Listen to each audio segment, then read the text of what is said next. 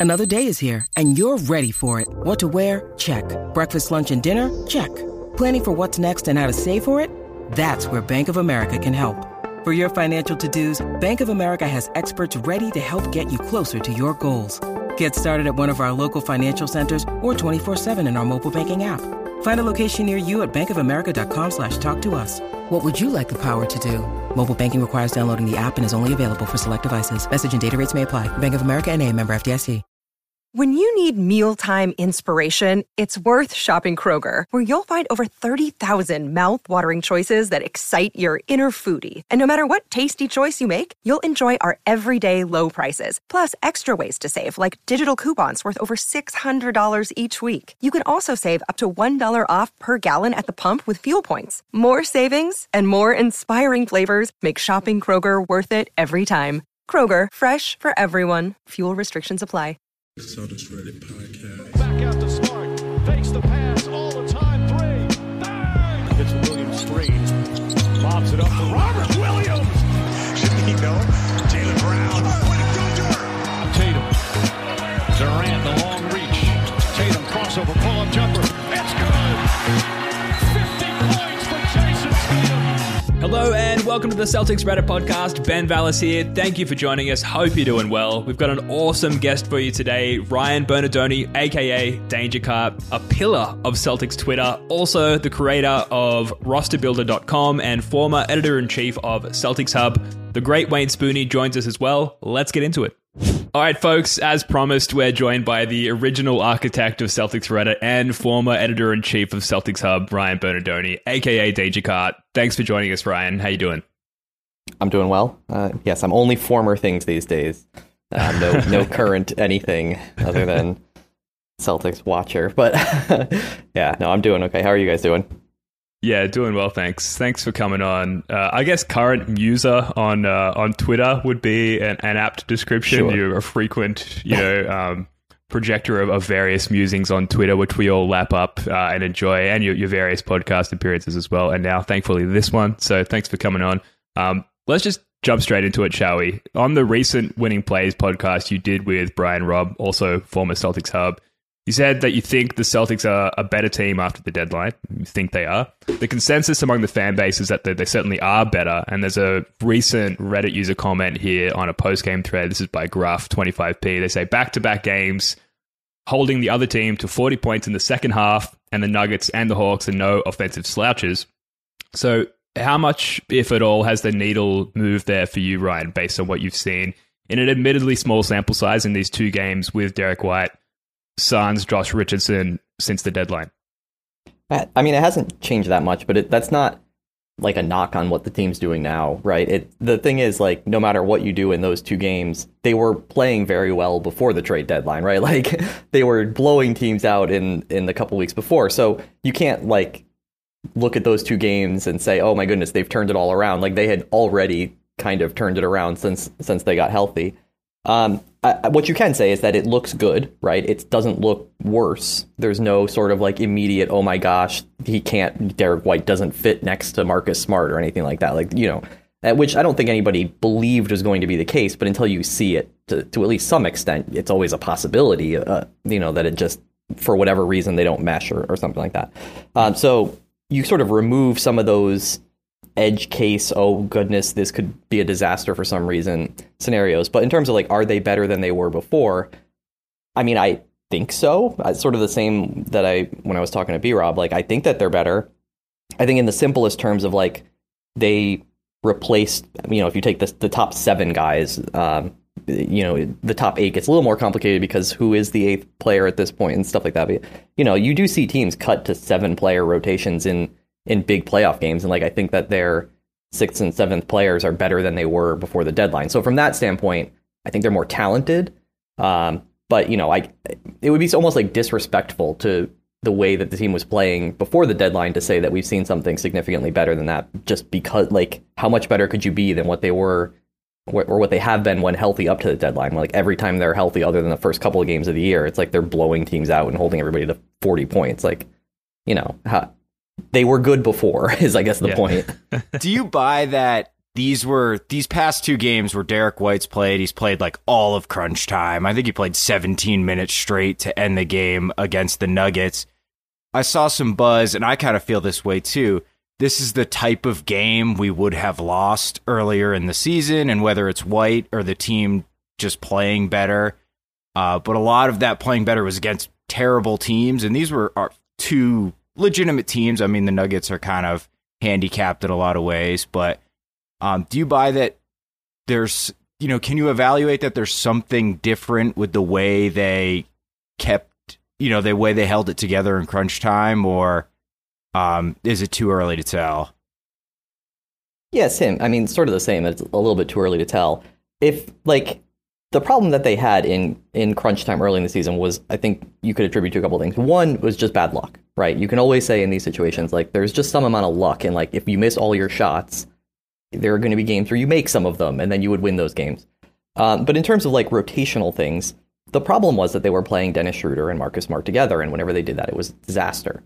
And they had already gone away from that. So would they have won these games anyway if they were playing Josh Richardson or Grant Williams in, in those minutes? I, I mean, we have no way of knowing, right? right. You can't rerun the the game. Uh, but they had been playing better in those situations. These also didn't end up being particularly close games, right? Like they beat the Nuggets by, by double digits. And you can say that these were better teams. Like they're better offensive teams. The Hawks are the, the 10 seed right now, and they were missing John Collins. And the Nuggets are, you know, missing whatever, $60 million of, of players for the entire year. So these are not juggernaut teams. Uh, they're not entirely out of line again with the teams that they were beating uh, before the deadline. It's just pre deadline, post deadline. They're winning games by double digits against teams that are decent or, you know, in some cases not. But uh, so they haven't really been tested in, in crunch time with the new lineup, and they hadn't recently been tested in crunch time with the new old lineup. Uh, so again, like it just we just really don't know. Like I know it's we want to be able to answer these questions right now, um, and in some cases you just you know, unfortunately can't. It, yeah. but again, I mean, it looks good. It's better than when it was Dennis Schroeder because we know what didn't work. So that's what I mean by like the we d- we have not seen any like big red flags that Derrick White won't work like we did very early on with with Dennis Schroeder, and unfortunately they persisted with that through, you know, I think for what most people would say was was too long, but they had moved off it before the deadline. You know, that had been basically thrown into the bin. So. Um, it's good. I mean, that's it's it's not just good about the players, right? It's also good that you see the coach making these adjustments and recognizing that these things needed to change. Uh, so it's you know better on multiple fronts. But I, I don't know. Would it, would they have lost those games if Josh Richardson was playing? Probably not. I mean, they won by ten. Like mm-hmm. you know, how big of a swing is it really? Yeah, super hard to gauge is what I'm hearing because they were awesome and are still awesome. And unless there's more, until we see more sample size, it's it's kind of hard to uh, to bring down the hammer or, or give a verdict there. Um, speaking of the the Derrick White trade and, and acquisition, I definitely understand the disappointment around the the draft capital given up for Derrick White. You know, the first round pick uh, this year, the pick swap in 2028. But if our primary goal is to win a championship and our secondary goal is to re-sign the Jays because we think having both Jays is the best best path towards a title, why do we not value Derrick White more than a first round pick this year and a swap in six years? If if White is something that's going to show the Jays, yes, like we're we're all about putting the right team around you, we're all about winning now and getting some longevity out of Derrick White and his his contract that he's got for a few years now um, why is that not more valuable than than that pick and the pick swap in, in six years' time? So I don't think it's a, a question of like pure value in, in this situation. It's more about practice and like how you operate as a as a franchise and a front office and what things are you know you should be trading and what things you shouldn't and in what situations you should. Um, in terms of just pure value, it's really hard to value a pick swap six years down the line that's top one protected. Like, what is the value of that? Teams don't trade that because you're courting disaster by trading that. Like, it's it's just the kind of thing that you only trade if if you're backed into a corner or if you're in pure win now. So if you're the Bucks last year and it's like we have Giannis, he's has to accept the super max. We really like we will put everything on the table. Then that's a different situation. If you have a you know, LeBron James saying you must do this because I'm 37 years old, you end up in a different situation with the, the types of move that you're, moves that you're making. But it's rare that when you have other assets that you can give up, that any team gives up a that type of thing that far into the future when it's just who knows? Like it's just so big of a risk to take. Um, and because of that, it's hard to value. But it's also not that Derrick White. It's not Derrick White versus a first round pick and a far future pick swap. It's it's Josh Richardson, who was who I don't think is as good of a player as Derrick White, but like there it is more than like the the net move here is not just this one pick and a future pick out. You're also sort of have to take it in the larger context of Richardson leaving and Schroeder leaving and Theis coming in with him and, and sort of the, the larger picture of the deadline. Um, and that's really where I have a, a problem with it, is that it's more of the sort of scope of the early Brad Stevens GM experience where you have a lot of moves that you look at and you're like, that's a maybe that's a good move, it's a reasonable move, at least it's this or that. But like the edges of getting everything you can and the good practice of not sort of throwing away opportunities to pick up every little thing that you can um, is where there's a problem. And and in terms of like the context of the Jays, because I think in the context of if you think this team is going to compete for the title right now, and I'm not against that argument. I think I'm probably higher on the team than almost like most people are for the right now. You can make the argument of like the Pat Riley sort of like who cares about picks? We'll figure it out later. Just throw it away and like we want to win now. So you can make that argument. The the argument about the Jays and about wanting them to resign well run franchises that have good futures that are able to be flexible and make moves as they go year over year are the places where players generally want to stay. And the problem with giving away these pick swaps and things like that is not that it's like guarantee that six years down the line they're going to have the number two pick and lose it. It's that that encumbers you in a lot of other things over a long period of time, and that it's generally just not a good practice. Um, and I think there's been some other signs of things like that too, where they haven't been like squeezing everything they can out of these moves. So that's where more of my concern comes from than like Derrick White's a bad player to go get. I don't have a problem going and getting Derrick White. I just think that the way they are evaluating or valuing assets right now is uh, maybe not ideal um, for the early Brad Stevens tenure. Yeah, I I think right when I saw that trade, I immediately thought that's probably a slight overpay, if not more than a slight overpay for Derrick White. What I will say is, and I, really, do you agree with this premise? Brad has been pretty good, I think, as a talent evaluator so far. The early returns are, are pretty good with Richardson. He identified a guy that was a distressed asset, went and got him, turned him into at least a neutral contract. Um, Al overpaid, obviously not ideal on that contract, but he's been a key cog with the team. And then I think Schroeder gets a tough rap. I don't think some of Schroeder's failures were all on Udoka. Nonetheless, he's a really talented guy for the taxpayer MLE. So if Brad said Derrick White is underutilized in San Antonio, I need to go get this guy because I truly think he's the fourth piece. You know, he's that fourth best guy on the championship team. Does that change how you would evaluate. I, I know it's risky with the swap, but I mean, if he's really convinced, does that matter, or or do you not really care and and just think that's too much risk to take on with a swap? Uh, I mean, I don't particularly care, but I don't matter, right? Like, who cares what I think? Um, I I'm wrong all the time. It doesn't it doesn't mean anything what I think. Like, it's and that's where I go on. Like, I think the general shape of like their practice right now is not wonderful. Now, you have Jayson Tatum and Jaylen Brown and Marcus Smart and Robert Williams, and that's going to cover for a lot of sort of not getting the extra 2% here and there, right? Um, and it has covered them for not having like legitimately bad player and roster management over the last couple years. Why are they still a good team? It's because you have this like core of a really good team that covers up for a lot of sins. Um, so it doesn't particularly matter to me. I, I don't know about the idea of like Brad has proven to be a good talent evaluator to this point. I think the players we've picked up have basically performed to the level that you would have expected them to. Josh Richardson probably a little bit better. Schroeder, I think exactly. I mean, if you look at his numbers this year versus last year, they are like eerily sure. similar. They are exactly the same. Um, Horford, he was playing well last year. I think he's kind of played the same. Like he's he's played well. He's probably been a little bit better on defense than we expected. Um, the you know restrictions on how much he can play is is the biggest thing with him at this point.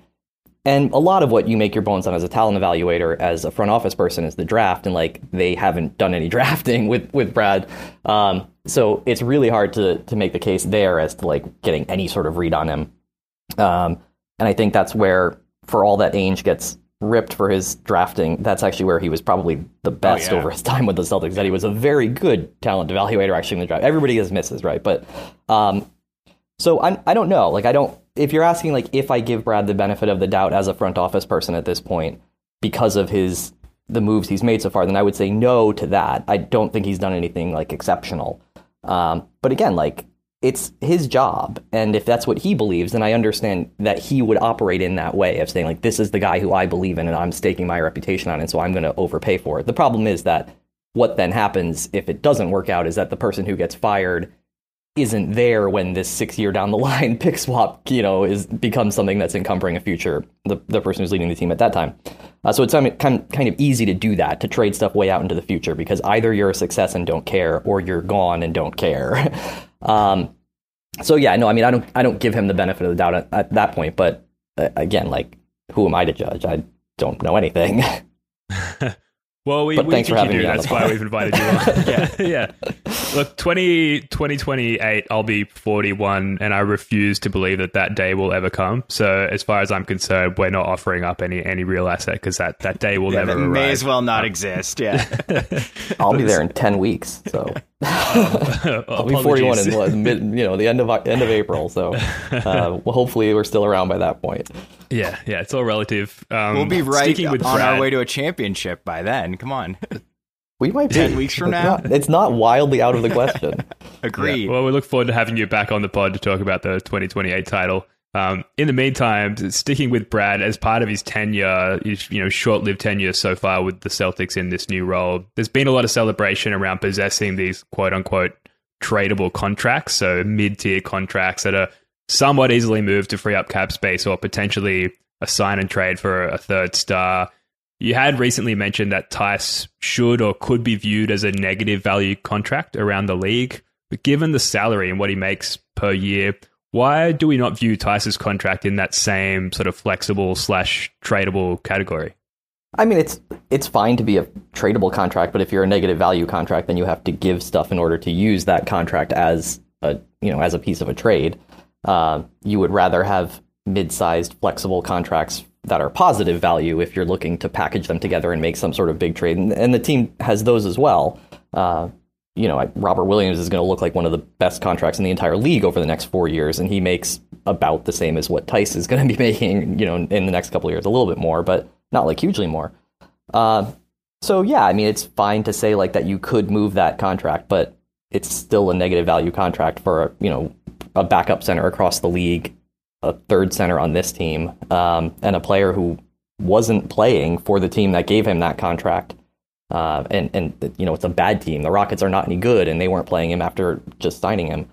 Um, so I think, and because of the position he plays, it, it just is a negative value contract. Um, and it's weird that now there's this report from Steve Bulpett, who's, you know, I know he's covering national, you know, doing sort of a national beat now, and not just the Celtics, but you would expect that if he's saying stuff about the Celtics, that it's still very reliable. Where he's saying that the, you know, the Lakers had offered either a second or maybe even two seconds for, for Dennis Schroeder.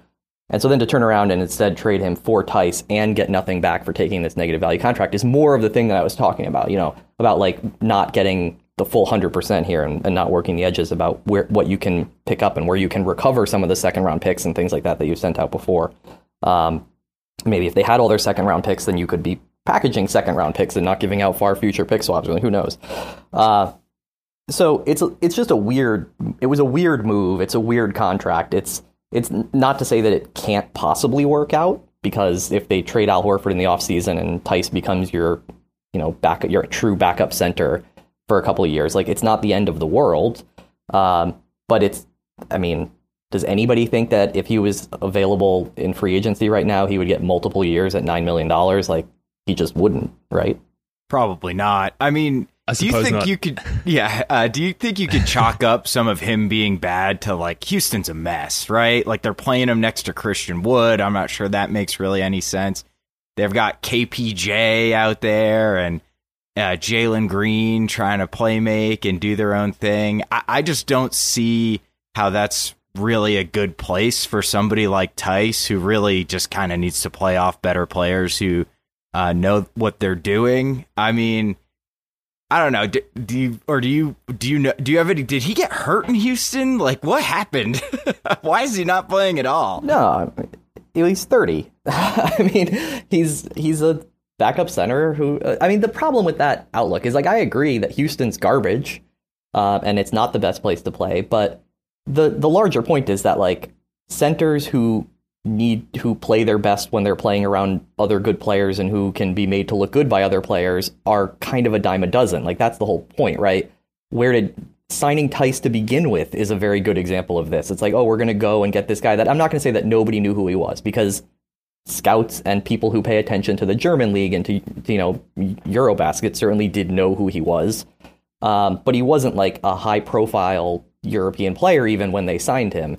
And then he was a contributor in the NBA like right away because he was a center and a athletic and a you know good fit. And some of that if there's any diminishment of that athleticism he's not a big guy.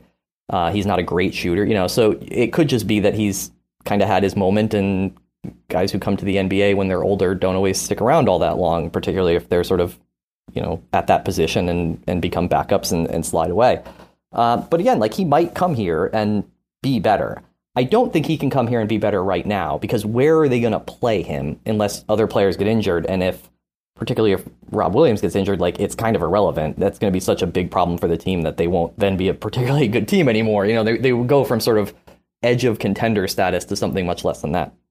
Um, but you know, you said they were playing next to Christian Wood. Like, where are they going to play him now, if not next to Al Horford or next to Robert Williams? Which we saw. And now Tristan Thompson is not as good as either of those players, but like we saw playing him at power forward next to a non-shooting center, just was a disaster before. Uh, and if that's where they go back to now, and that would also mean, I assume, playing Grant Williams less, which I think would be bad as well. Like I just don't see where he fits onto this roster, where he can prove that he's more valuable than that contract or as valuable as uh, valuable as that contract, unless there's injuries or unless you're talking at least next season or maybe two seasons down the line, and like you don't need to prepay backup centers a year or two in advance. Like they're just always kind of available. Yeah, I'm I see him sure as a really. I like that we don't have Enes. yeah, I see him as a really qu- overqualified Enes Kanter.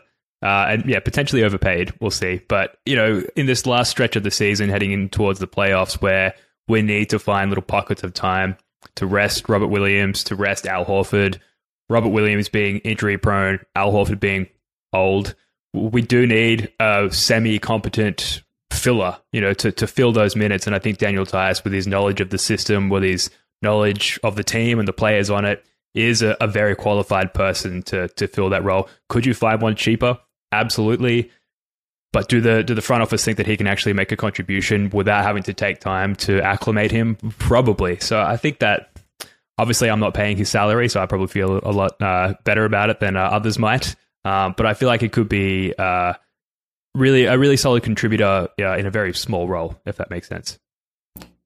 Well, and I think that that would make a lot more sense if he was an expiring contract. Hmm. Like if you're saying, "Oh, we we can get him now, and we're trading Schroeder out, and we're bringing Tyson, and we have we just picked up, you know, somebody who's Derrick White, who is going to play some amount of point guard anyway, and things like that." Like that would make much more sense. The problem is the length of the contract.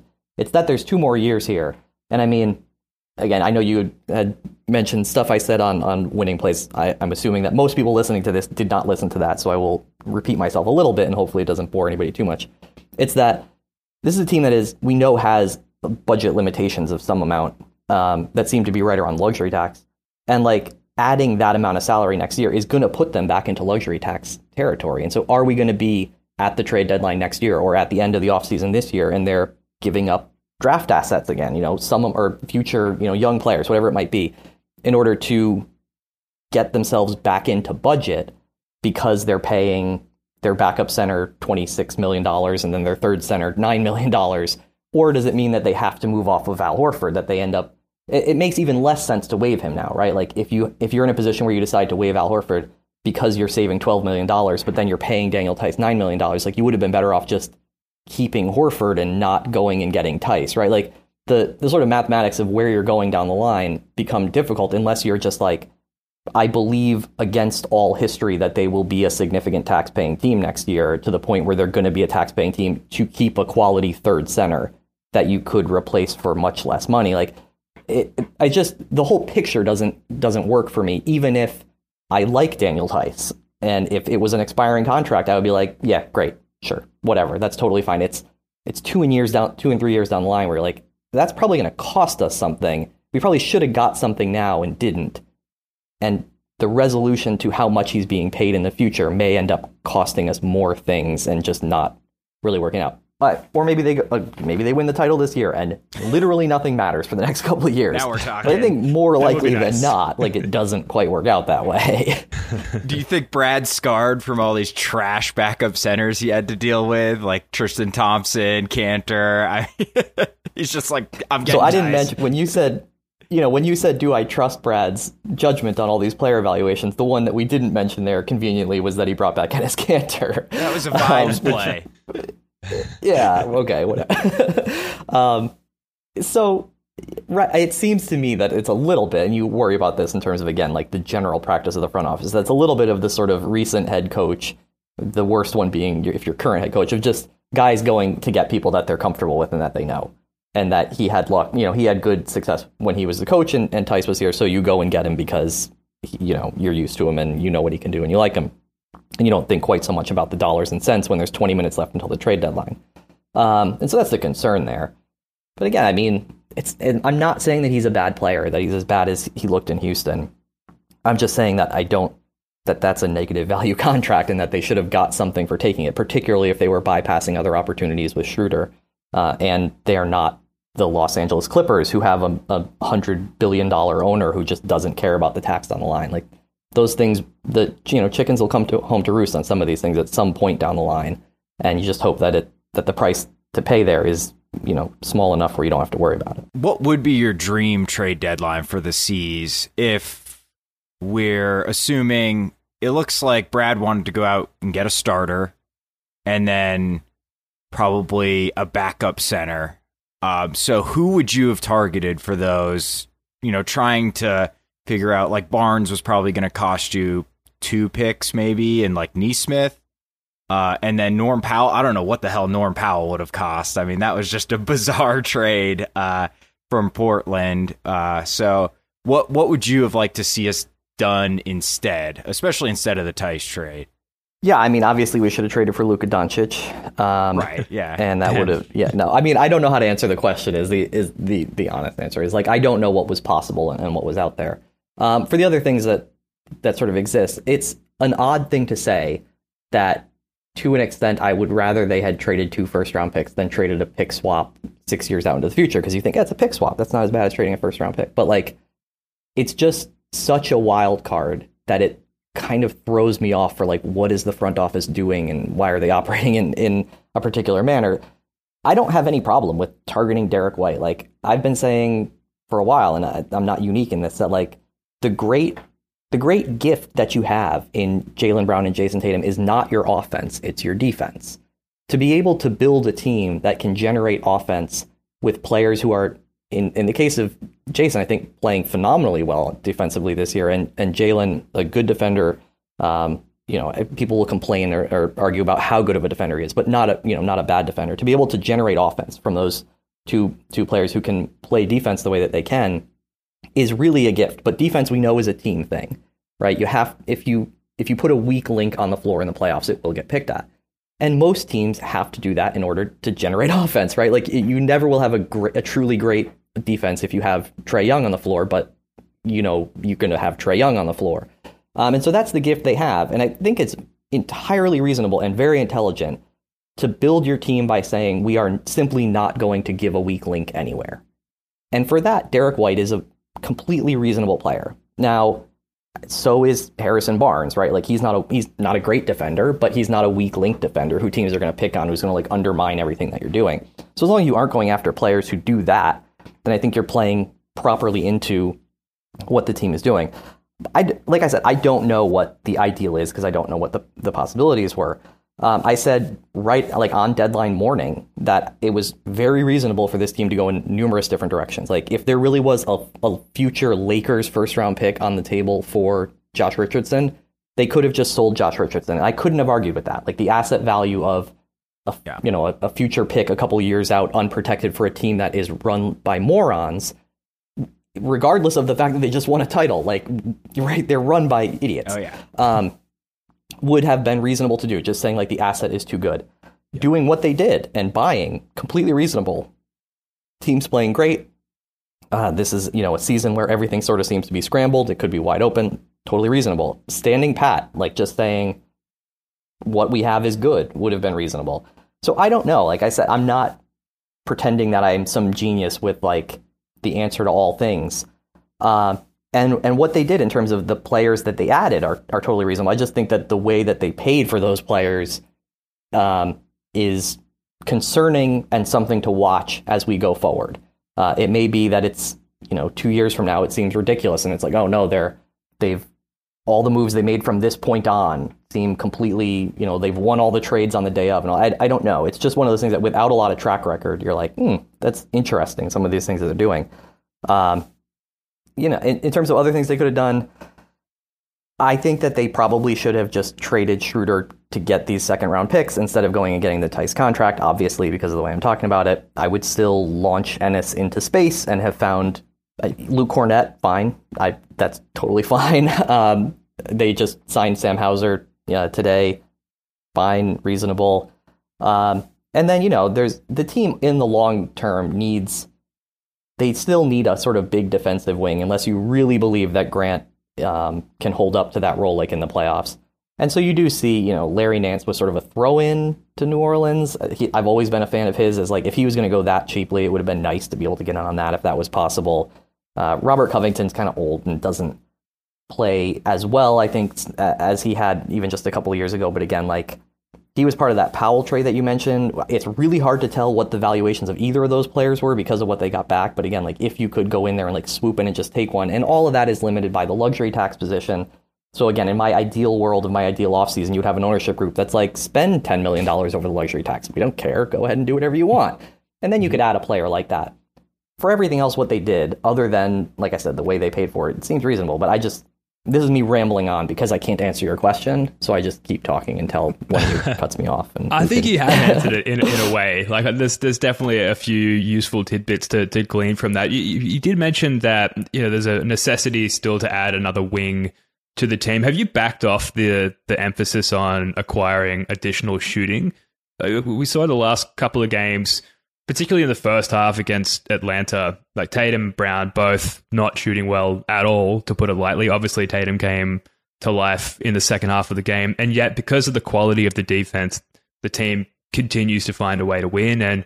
Obviously, qualify that. We mentioned it earlier that these aren't exactly quality opponents, and yet you know, we can have these poor shooting nights and, and win the games, you know, using other strategies.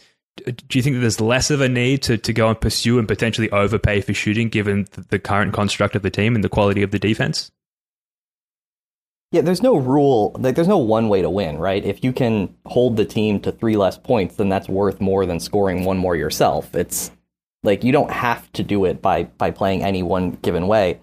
And if you have the best defense in the league by like three or four points per 100 possessions over anybody else. It's very good. You're almost like by default a contender, right? And they're not going to maintain that over the year. Like they're, the teams are not going to continue to shoot 40% against them for, for the long term just because nobody in the league does that. It's not viable for that to continue to happen. And they will play better competition and they will have worse luck. They will have games like the Utah game where every once in a while the, the other team just makes 22 threes, right? And it's like that doesn't mean that you're suddenly a bad defense. It's just like shit happens sometimes, right? Mm-hmm. Um, but it, you can absolutely go and compete and, and, win the title with an unbelievable defense. And like I said, in the long term, in the bigger picture, the gift that you have from the Jays is that you can do that. And it sometimes, I think, gets lost a little bit that how young Jayson Tatum still is, right? Like, no, he's not 19 anymore. But look at where, like, Joel Embiid right now is competing for the MVP because he's in the prime years of his career. And, and so is Nikola Jokic. And, like, Jayson's seasons away from that.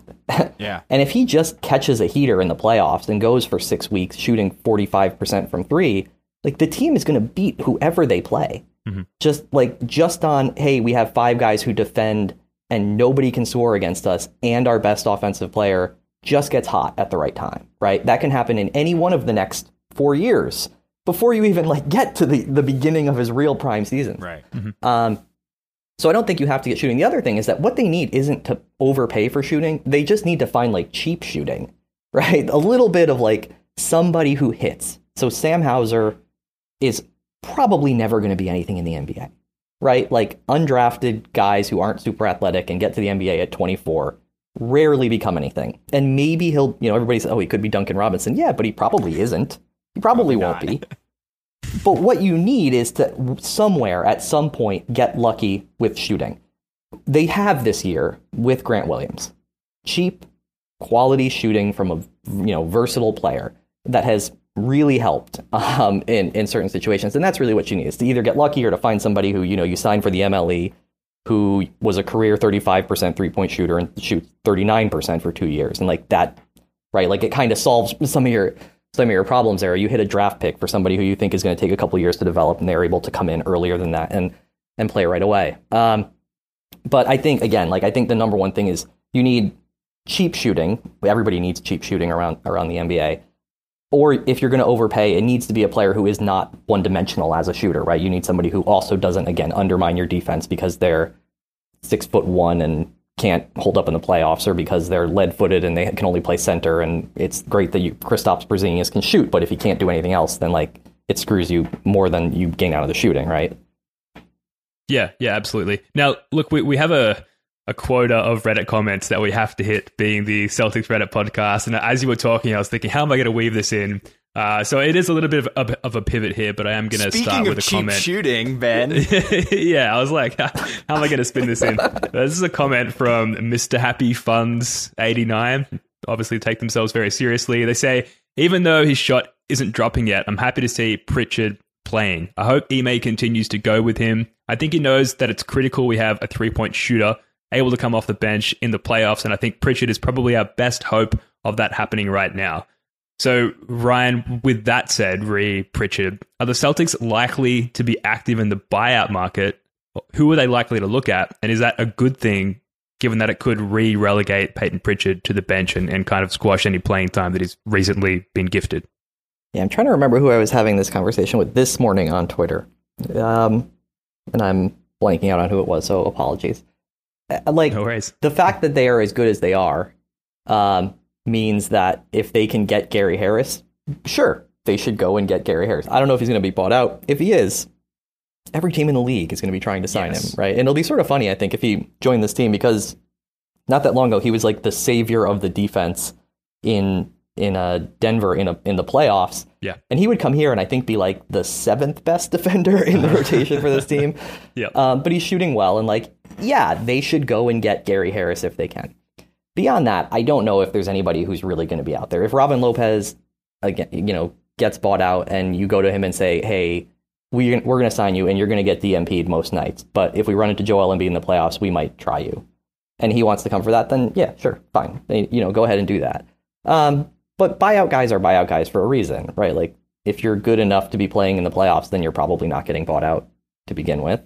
Um, and I do think that it would, you know, would behoove the team to to play more of their young players, if nothing else, to find out what they have there. Um, and if they're not going to play them here, then please send Aaron Nesmith to go play for the Red Claw or for the Portland, Maine Celtics. Like you just he can't just waste away on, on the bench while the team plays an eight man rotation for the last third of the season. Uh, so I mean, I just don't. Like I said, if there's a player the level of Gary Harris that you can get, then yeah, you should go and get him. Um, but I don't. I don't. They don't really need a point guard. It looks like there's going to potentially a number of point guards that are going to be out there. Uh, I don't think it makes any sense to like be targeting a 30, you know, a Derrick Favors style big when you've already got too many bigs to begin with. Uh, if you really want another big, like again, go sign a 23 year old from the G League, like you just did with, you know, with Hauser pulling somebody out from there. I mean, obviously he was already on a two way, but like, I don't know. The buyout guys don't. I've gone through enough years of buyout guys across the league to not be fooled by them as much anymore.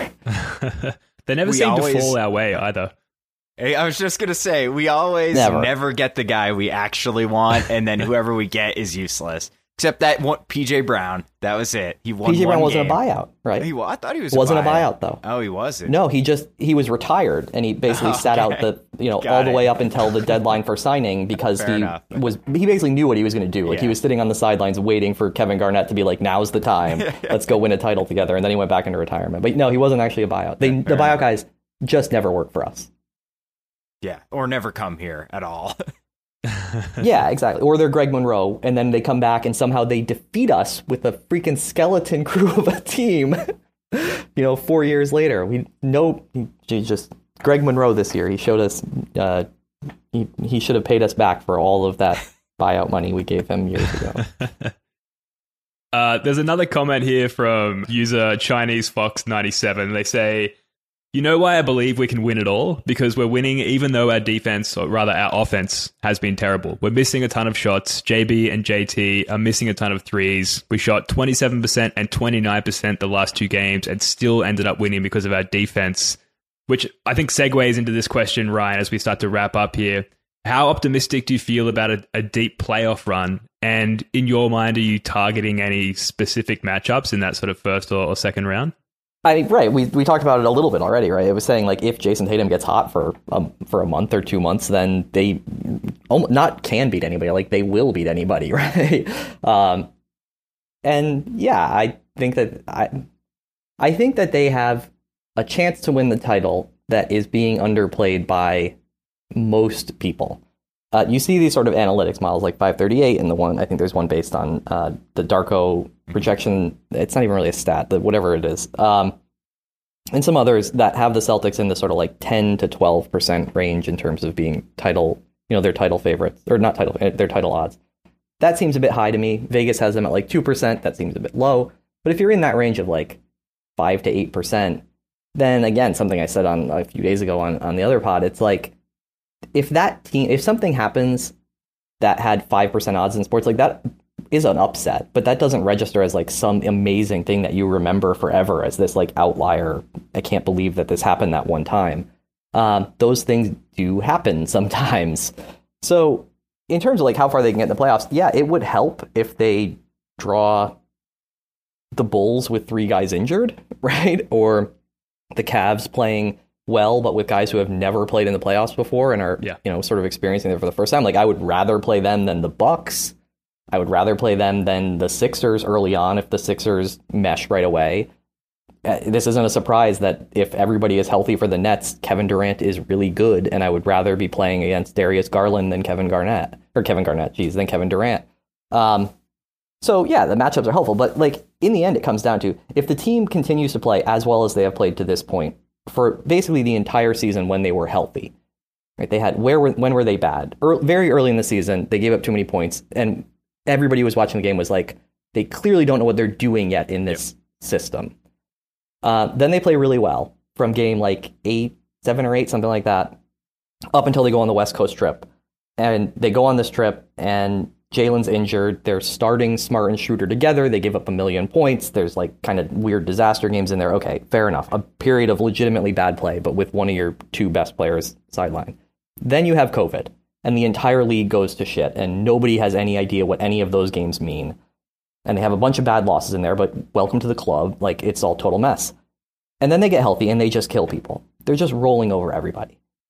And like, it's hard to say that the that what they've had done recently is sustainable for forever because they're not going to play a you know be a plus 12 net rating for the rest of the year I don't think. But like if they just continue on being like a plus 6 or plus 7 team for the rest of the year then they absolutely go into the playoffs where they can beat anybody. Can they win can they beat anybody four times in a you know through four different series and win the title? Like maybe. I don't think it's likely and because the East is difficult, they could draw the Bucks in round one in some weird, you know, four or five matchup and, and get bounced. And that like it would suck. It, but it's it's a possibility. It's just again, I can't see the future, and I sometimes I talk about these things sort of too probabilistically, and everybody wants like black and white, and it's like no, the team is really good. There's other really good teams out there. I would I'm very much looking forward to seeing them play against each other in seven game series, and let's see what the hell happens. Um, because I I also feel a little bit good about it that I have a fallback of like Jayson's about to turn 24, so we're gonna get yeah. to do this again next year, yep. and the year after that, and the year after that, and one of these years things are gonna click, uh, as long as we don't screw it up um, along the way, and and that feels good. Um, and I think if you want to go all the way back, and I'll just keep rambling here to talking about asset evaluations and what is Brad doing, and the thing that you know you can talk about in there is they have put a team together for the next couple of years where they won't have to go out necessarily and be buyers because they've all or be like big time buyers uh, unless like a good opportunity where they're like this trade is a clear win because they do have this core of a team that's now locked up for a couple of years that you look at and you're like yeah I mean when Jayson Tatum's 26 this team might be really really good mm-hmm. and the same guys are going to be around because J- Jayson's going to be 26 and Jaylen's going to be 28 and Rob's going to be 25 and Marcus is going to be 30 and like Derrick White will be 31 like they might just be kicking ass at that point, right? So I think that that's where I look at it more than anything is that this is not a one and done team where it's like all the eggs are right now and like if win it this year or next year or you're screwed. Yeah. They could win it this year, but they could win it 3 years from now and that's good. Is this the best you felt about the Celtics in the in the short Jays era so far? That's kind of what I'm that's the vibe I'm getting from you Ryan that this is maybe like the most promising point of of their tenure with the team so far. Well, I mean, they've been to between them. They both of them together. They've been to two conference finals. So sure. um, I know that gets written off a lot. Like I don't understand that. That's a real achievement. Yeah. Mm-hmm. Uh, they've been good since they got here. They've played on good teams since they got here, and like it was, it it does get easy to lose sight of that because I think the front office has let them down in a number of different ways um, since all of the great things they did to get to the point of adding them. Uh, so I think like. And you can get lost in that. And I can get lost in that. Absolutely. More than anybody, I can get lost in that, completely admitting to that. Uh, and the last year has been difficult with just a lot of weird things and injuries, and it, the world has sucked, and it hasn't been a fun team to watch. Uh, but like, do I feel better about them now than I did when they were playing in a conference finals and Jayson was dunking on LeBron James? No, right? um, that's fair. You're literally sitting there two minutes away from going to the finals. Like that's uh-huh. so. This is not the highest that I, I, I felt for them, but I th- think that things are very promising, and that um, you know, from you, I to to go to that commenter, like they are not. I don't believe that they are going to shoot thirty two and thirty four percent over their careers, and that if they continue to play defense like they have and develop in other ways, and just the shots start falling, like you have an All NBA player and an All Star going into their primes, playing on the wing for the best defense in the league, like pretty good starting point um, to to be able to work from that. So, do you see like this? There's all this Bradley Beal talk, right? Do you see like big game hunting with Beal almost overly risky, considering one his age? He's going to make a billion dollars uh, on his new contract, and we'd have to probably give up. I mean, all the picks basically, because it, it sounds like you're pretty high on the team. I am too. I think this team's really come together, and defense plays, man.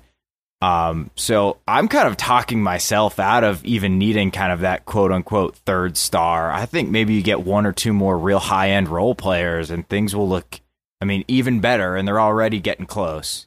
That's been a sort of, I guess, I don't know. I think it's probably Zach Lowe's conversation that he has, that he goes back to every offseason about the difference between two and three stars. And are you better off having this or that? And the argument for like three stars indemnify you some amount against injuries.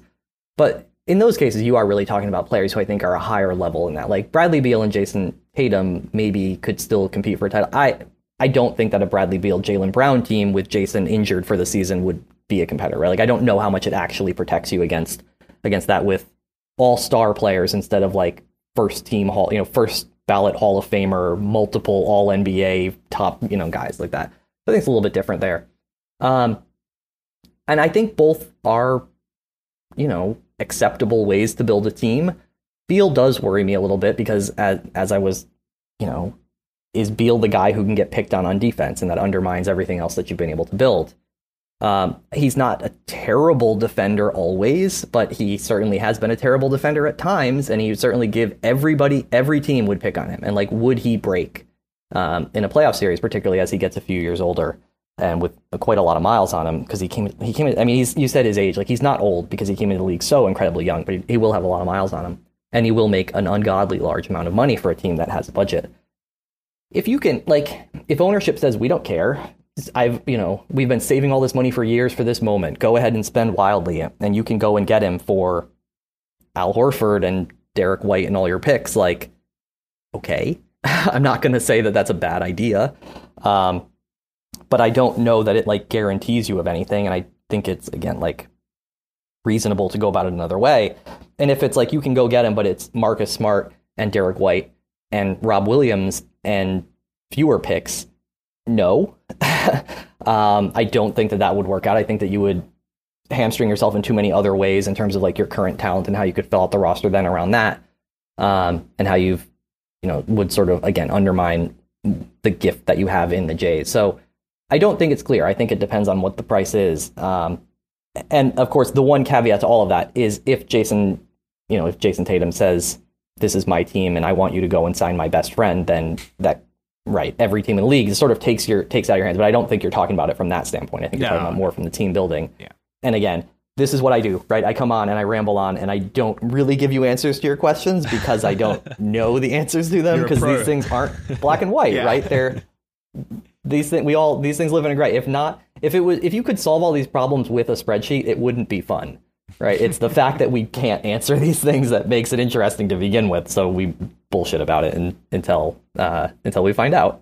yeah, it's it's fun to talk about. That's why we're all here. Uh, I do have to wrap up with uh, a question that will for sure alienate our US audience, uh, and that is about the Ashes. And I think you tweeted about All right. it See you a few months ago. I'll See you, talk to you you, you tweeted about it a few months ago, uh, Ryan. And if I could have made a list of people who I'd be 100% positive would not be interested in cricket or the Ashes, I think DangerCart would probably be on that list. So it definitely piqued my interest. Um, we do have a, a, you know a sizable cohort of, of Aussie listeners, obviously.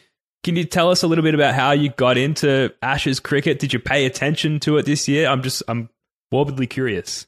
Uh, right. So the the real original architect of Celtics Reddit is um, from Geelong, right? He's he's an Aussie, um, and aside from loving the Celtics, also loves.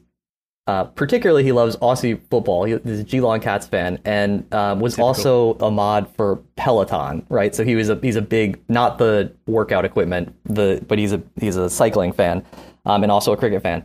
And um, I lived I was living in Hong Kong when I was first uh, sort of joined Celtics Reddit, and then I was living in I lived in London for a little bit, and so I happened to live in London during two Ashes series, and every day I'm talking to my friend Tim, who is uh, the one of the other moderators on on the Reddit, um, who's in Australia following the Ashes, and he's teaching me about the this dumbass sport that takes five days. and oh, by the way, there's five of them. There aren't. It's not a five day thing. It's a five times five day thing. Yeah. Um, and then oh, they're gonna go and they're gonna do it again against India and then against the Windies. I don't know, right? Like it's just an insane sport. Uh, and who could imagine why they've been desperately trying to find ways that take two hours instead of two and a half weeks? Uh, so it's just you know what it really what it is is that one you want to talk shit to your friends, and so I'm in London and he's in Australia, and you you want to be able to do that. Uh, it's also for anybody who's interested who's been working from home during pandemic times or anything else. Wonderful background noise. It goes on all day long. Nothing really happens. There, you know, it just sort of sits there on the other screen or in the background, and it's sporting, and it's something is happening, and that's the Tour de France. That's the other. I, you know, I love the Tour de France. Very similar. It just is a thing that happens all day long on on the computer screen in the back. Um, so I'm not going to pretend that I'm some, uh, you know, great observer of, of cricket, but uh, I can't help but get sucked into Ashes fever. Look, I think that the fact that you know about cricket and the Ashes at all, just its mere existence, puts you in the in the top echelon of uh, American cricket fans. Uh, I, I detest and reject the notion that nothing happens in cricket. That is false. But uh, look, next time we have you on, we can put aside ten minutes and we can discuss the uh, the ins and outs of cricket and, and how so much is happening uh, at all times. Um, Ryan, Well, also you a- get just to throw, you know, Douglas Adams and a tiny little trophy. That also sucks me in. of course, why not? The, I A- for anybody who doesn't know, the Ashes trophy is like three inches. It's It the tiniest insanely little trophy. It's hilarious. it's not the size that matters. That's right. Um, Good things come in small packages. That's right. Look, that's all the time we've got for this one. We'll be back with another pod later in the week. In the meantime, you can follow Ryan on Twitter at DangerCart. Let's be honest, if you know who we are, then you almost certainly know You're who probably following Danger him, Cart yeah. is. Uh, but you can keep track of his insights and his various podcast appearances there. Ryan, thank you so much for coming on. Thank you for having me. It's been fun. Thanks for listening, folks. If you're enjoying the show, please subscribe, rate, share, etc. Huge thanks to Ryan Bernardoni, Wayne Spooney, and the Celtics for being super cool and winning lots of games. Peace.